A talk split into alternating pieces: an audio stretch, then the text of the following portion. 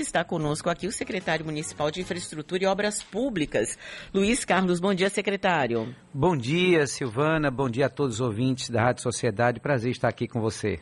Secretário, o senhor sabe que quando a gente diz que vem algum titular, em especial desse segmento de obras, as perguntas chovem. Eu vou começar com uma delas, que é muito específica, não sei se o senhor vai se lembrar, tá? É um ouvinte, o Aderval, ele diz o seguinte: secretário, cadê a escada da rua Quinta Travessa Luciano Gomes, em Jardim Cajazeiras? Não sei se o senhor vai lembrar, né? Mas... Quem é Aderval. Aderval, realmente, por nome assim, é difícil você ter essa memória. Mas a gente pode resgatar isso e buscar atender a sua demanda aí, que tem sido feito com muito empenho do nosso prefeito Bruno Reis, nossa, à frente da SEINFRA. Nós tivemos um ano aí, 2021, muito difícil, Silvana, com bastante funcionários trabalhando em home office, todo mundo sabe disso, mas, graças a Deus, conseguimos avançar muito. Agora, antes de falar de obra, eu queria mandar um beijo para minha esposa, porque hoje nós estamos completando 24 anos de casados. Que beleza! Parabéns! Hoje são 25 anos... entre namoro e casamento. Bodas de prata já, né? Quer dizer, pelo menos de relacionamento, digamos assim. Sim, eu a conheci e casei com 11 meses. E hoje estamos fazendo 24 anos de casados. Parabéns. Vocês têm filhos? Não, optamos em não ter filhos para servir melhor, né? Disponibilizar todo o nosso tempo. As pessoas sabem, você sabe, que eu também sou pastor. Né? Na verdade, eu sou pastor e estou secretário. Uhum. Né? Eu estou na política, mas eu sou pastor. E como opção de vida foi de servir, eu e ela. Então, nós abrimos mão dessa questão de ter filho para poder nos dedicarmos 100% a servir o povo. Porque filho... dá trabalho e, na verdade, ocupa um tempo importante da vida, né? Quando a gente tem uma missão como a de vocês, assim... Sem dúvida. É importante também poder se dedicar. Mas vamos lá, sair da vida pessoal e para a vida profissional, secretário. Final do ano passado foram entregues imóveis aí do Mané Dendê. Já existe cronograma para novas entregas? Nós entregamos no ano passado, Silvana, nós tivemos um ano bem proveitoso, apesar das dificuldades. No ano passado, nós tínhamos aí quase 2.000 unidades habitacionais para serem entregues, e a Caixa tinha mudado, no final de 2020, a Caixa mudou a regra para os dossiês. Então, quando eu assumi a secretaria, eu tive que pegar do zero todos os dossiês que tinham sido feitos e refazê-los. Como refazer dossiês quando os mutuários tinham mudado de contato, estavam em isolamento, muitos perderam o telefone porque não podiam pagar, alguns perderam a internet, não acessava mais e-mail, e refazer quase 2.000 dossiês, né, que é o recolhimento dessa documentação e encaminhar para a Caixa, com um quadro de funcionários, de colaboradores reduzido. Isso foi um grande desafio. Para você ter uma ideia, cheguei a um ponto de contratar motos e colocar um colaborador, dois colaboradores, para ir na casa dessas pessoas. Nós tivemos que fazer mutirões, nos deslocando da secretaria e indo para os empreendimentos, já que no empreendimento você tinha um espaço maior, então permitia um número maior de colaboradores trabalhando do que na secretaria, que o espaço é restrito. E nós conseguimos avançar e entregamos o ano passado 4 empreendimentos. E o Novo Mané Dendê, o empreendimento Novo Mané Dendê, foi um deles. Nós entregamos, no final do ano passado, 120 unidades e, sexta-feira passada, nós entregamos mais 16 unidades. As outras unidades estão para aprovação com a Caixa, e assim que a Caixa nos retornar positivamente, a gente chama. E quem está sendo... quem está ocupando esses empreendimentos? São aquelas pessoas que moravam né, ali na margem do rio Mané Dendê. Então, elas precisam ser deslocadas, reassentadas, porque a obra vai passar, né, é a revitalização do rio e, portanto, precisávamos tirar elas de lá. Ao que nós tínhamos aprovado pela Caixa, já entregamos, agora estamos aguardando a Caixa nos sinalizar positivamente. Agora, secretário, quais são as prioridades da SEINFRA nesse ano? A gente veio para 2022 acreditando que seria um ano mais fácil, um ano efetivamente de retomada, e fomos surpreendidos no final de 2021 com a Ômicron, né?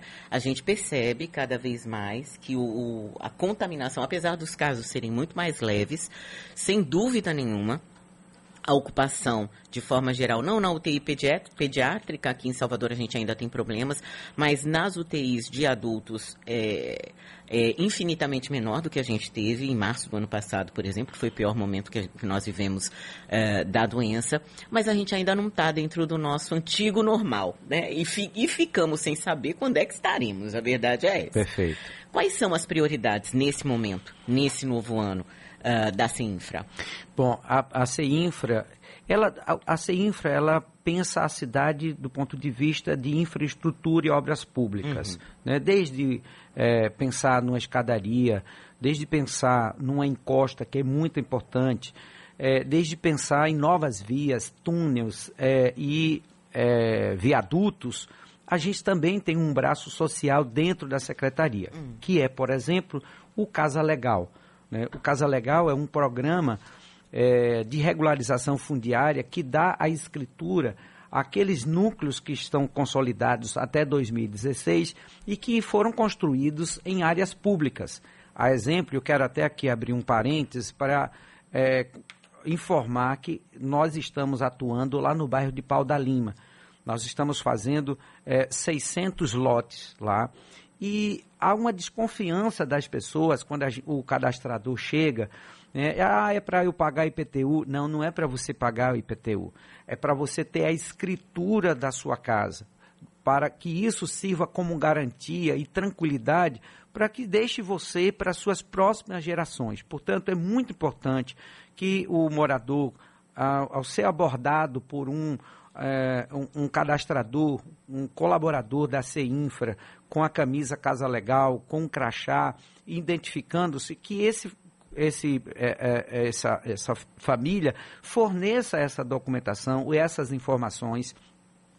Ele não vai pagar R$1. Até a máquina de xerox, a gente anda com uma portátil para escanear e ele não precisar gastar com R$0,01 de xerox. Ele não paga nenhuma taxa. Agora, isso é só para as pessoas para casas que já existem desde 2016. A lei diz que são os lotes, são os empreendimentos, os lotes consolidados até 2016. O que é consolidados? O que a gente pode caracterizar como já consolidados? Tem lá casas, ruas, tem instalação elétrica, instalação de água, as casas estão construídas, existem vias, né? Então, assim, é consolidado.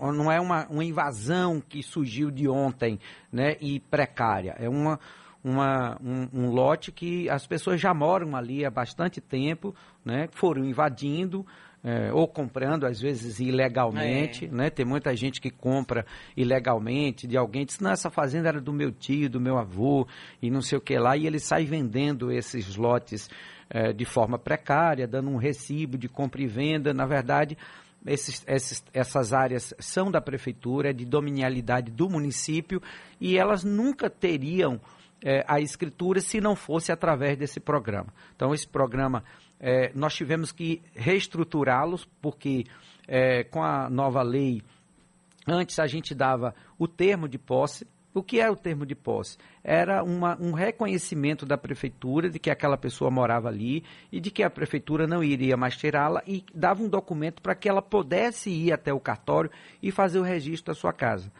Bom, muitas pessoas não iam, achavam que aquele documento era o suficiente. Por isso que há uma lei federal e uma lei municipal que nós aprovamos na Câmara e que agora a prefeitura não dará o termo de posse, dará a escritura propriamente. Nós fazemos todo o processo, né, e isso é burocrático e demanda tempo. a gente registra isso no cartório e vamos entregar pessoalmente a escritura. Então, nós estamos atuando ali na região de Pau da Lima, mas estamos com uma licitação que nós vamos lançar agora, já no início desse mês, até o final desse mês, para fazermos aí 14 mil lotes. E isso chega a algo em torno de 30 mil famílias. E essa licitação vai ser para quais áreas? São 14 áreas em Salvador. Eu não tenho a relação delas aqui, me lembro de 7 de abril, Jardim Nova Esperança, de Fazenda Coutos, de várias regiões aqui no Calabetão, várias regiões da cidade. São 14 áreas que nós vamos atuar, fazendo aí 14 mil lotes, né, que alcançamos aí algo em torno de 30 mil famílias. Então, esse é um braço social da Secretaria. Muito interessante. Eu desconhecia, por exemplo, essa atuação que é ter a escritura da sua casa é fundamental. É você ter a certeza que ninguém vai poder te tirar dali. Sem dúvida. Aí você pode ir no banco, fazer um empréstimo, reformar a sua casa. Você sabe que vai deixar aquilo como herança para os seus filhos e por diante, né? Então, você investe naquilo que é seu. É uma casa para você chamar de sua, com escritura, tudo certinho. Então, é um trabalho muito importante. Nosso prefeito Bruno Reis tem cobrado bastante empenho, porque entende que é um trabalho social importantíssimo. Nós tivemos que trabalhar muito esse ano para reestruturar o programa. E lembrando, aí eu queria até deixar um recado aqui, que não adianta você procurar a SEINFRA dizendo, olha, eu queria regularizar minha casa. De acordo com a lei federal e a lei municipal, a gente não pode fazer um lote individual, a gente só pode fazer uma poligonal. Então, por exemplo, eu estou atuando em Pau da Lima, em uma poligonal que temos 600 lotes. Então, não... Se alguma casa estiver fora dessa poligonal, ela só será afetada ou só será alcançada no próximo lote e não nesse agora. Não, a gente não consegue fugir da poligonal. Ah, vou fazer a casa de Silvana, estou lá em Pau da Lima, mas vou fazer a casa de Silvana. Silvana não, que mora aqui numa mansão importante. Ai, secretário! Mas, enfim, mora uma pessoa que peça lá do Calabar, por exemplo. A gente não desloca a equipe. É mais ou menos como funciona o Morar Melhor. O Morar Melhor, que é um programa de melhoria habitacional, né? Em 2021, nós chegamos à marca de quase 4 mil casas, apesar de todas as dificuldades, porque... É uma obra de engenharia simples, tá? Reboco, troca de telhado, uma instalação elétrica, a implantação de um banheiro, de vasos e pias e etc e tal. Porém, a gente tem que lembrar que é uma obra que é feita dentro de uma casa onde tem pessoas morando, às vezes idosos e coisas do tipo. Então, é um desafio porque você tem... Se eu tenho hoje, como eu tenho hoje, 600 casas sendo feitas simultaneamente, por vários lotes, então são 600 obras que estão sendo feitas. Aí um funcionário testa com Covid, você tem que parar a obra, testar a equipe toda, ou um morador testou e o funcionário esteve lá dentro. Então, é um desafio muito grande, mas é um trabalho muito importante, porque dá dignidade às pessoas. Esse programa, o prefeito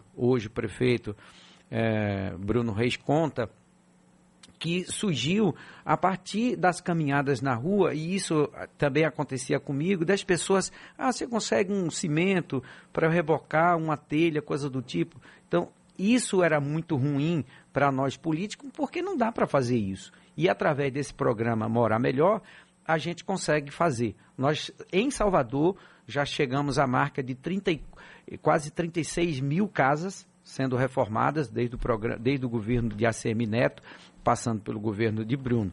É um case de sucesso, a gente recebe gente do Brasil todo. Esses dias eu tive lá em Campinas para trocar uma experiência com o secretário lá, e ele disse, você era vereador e eu tive lá na Palestina, e a gente...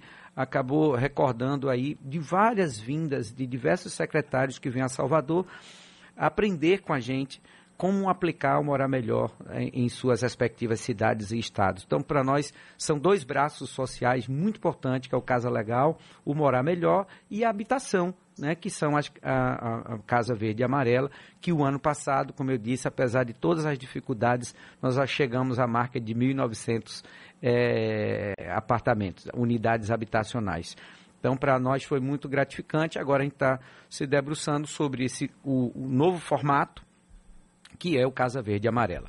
Agora, além desse braço social, né, que o senhor já deu destaque, falou, enfim, desses outros 14... grupos, digamos assim, dessas outras 14 áreas que vão receber o Casa Legal, além de Pau da Lima, que já está recebendo. Quais são as perspectivas em termos de obras, pensando em infraestrutura? Conta um pouquinho para a gente aí, secretário, o que vocês estão pensando para a rótula? Então, Silvana, você tinha me falado sobre as obras, né? A gente entrou no braço social da SEINFRA e... vamos falar um pouco sobre obras. As obras, elas não pararam, apesar de todas as dificuldades. Nós entendemos que, além de preparar a cidade para o futuro, a gente gera emprego e renda, né? Então, o nosso prefeito, que foi secretário, né, que esteve no meu lugar e que é um desafio para mim, porque ele se destacou muito frente à CINFRA, ele entende a importância dessas obras para oxigenar o mercado, né? O mercado de trabalho, gerar emprego e renda e, claro, preparar a cidade. E quando eu assumi, ele me recomendou diversas ações para Salvador, desenvolver diversas soluções, e nós estamos trabalhando nisso, né? Às vezes a pessoa... não ver, mas a gente sai da secretaria 9, 10 horas da noite em diversas reuniões discutindo detalhes. A exemplo ali das mudanças na rótula do abacaxi, que nós fizemos um estudo, apresentamos esse estudo, passa por uma discussão com a CEMOP, com a Transalvador, né, com as outras secretarias que temos interface, e conseguimos chegar a um entendimento para termos ali diversas intervenções. Então, vamos ter ali, além da obra que está acontecendo, que é a trincheira da Tancredo Neves, né, que são túneis onde as pessoas que estão na Tancredo Neves, que vão acessar a Magalhães Neto, eles vão poder fazer um mergulho e sair na Magalhães Neto, e vice-versa. Quem vai para a Paralela vai poder mergulhar, sair na Paralela ou sair já no Shopping Salvador. Uma obra importante, de quase 20 milhões, que vai desafogar aquele trânsito ali, que sempre foi um problema, e isso vai dar celeridade para os motoristas. Está agora para ser entregue, já para o final de fevereiro, início de março, uma nova ponte ali sobre o rio Camarajipe, quase em frente ao Shopping da Bahia, que vai melhorar bastante aquele trânsito. E lançamos uma licitação para fazer um viaduto que nós chamamos de viaduto direcional. Quem desce do viaduto do BRT e vai, por exemplo, para a BR-324. Então, ele não vai precisar fazer todo aquele movimento indo até ali a Madeireira Brotas, só para a pessoa se localizar. Ele vai poder subir no viaduto, ele vai passar por cima do Raul Seixas e já sair do outro lado da rodoviária. Então, com isso, a gente desafoga aquele trânsito ali, a gente dá celeridade e a gente economiza tempo dos nossos munícipes.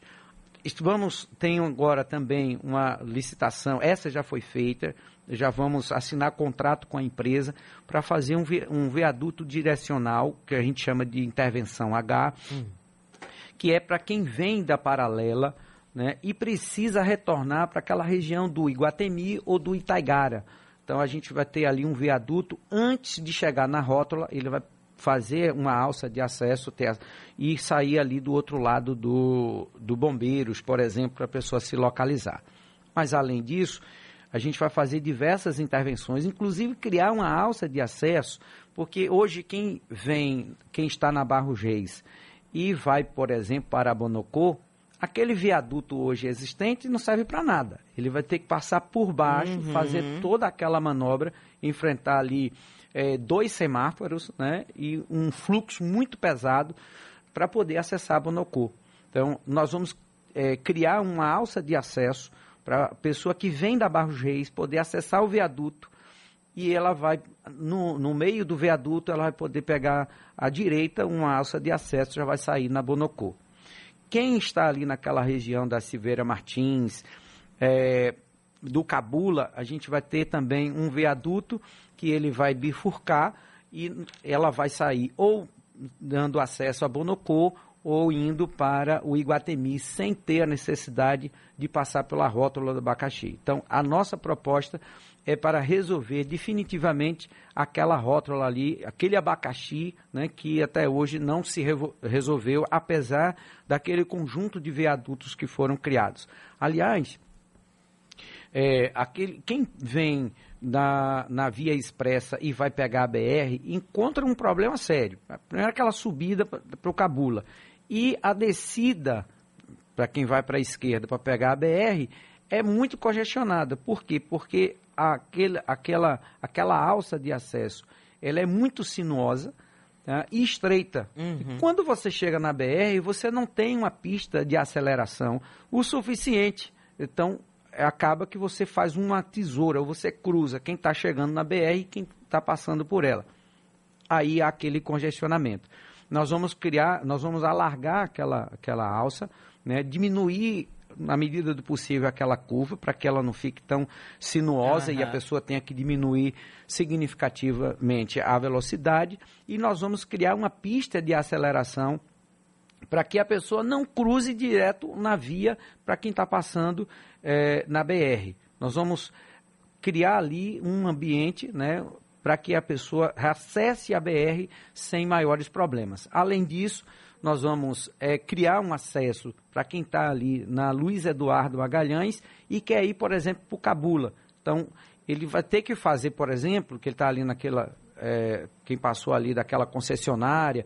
Então, ele vai ter que ir até a Paralela, né, para poder subir para aquela região.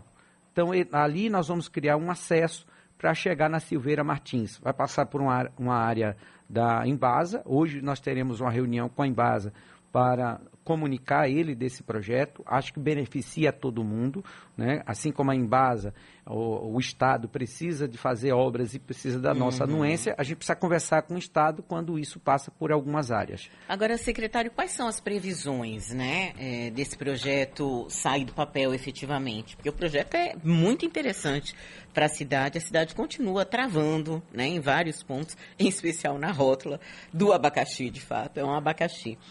Mas quais são as previsões aí? Dá para a gente falar em previsão? Silvana, nós fizemos todo um estudo, né, e chegamos ao entendimento. O nosso prefeito aprovou isso. Isso tem uma previsão de investimento de 58 milhões de reais.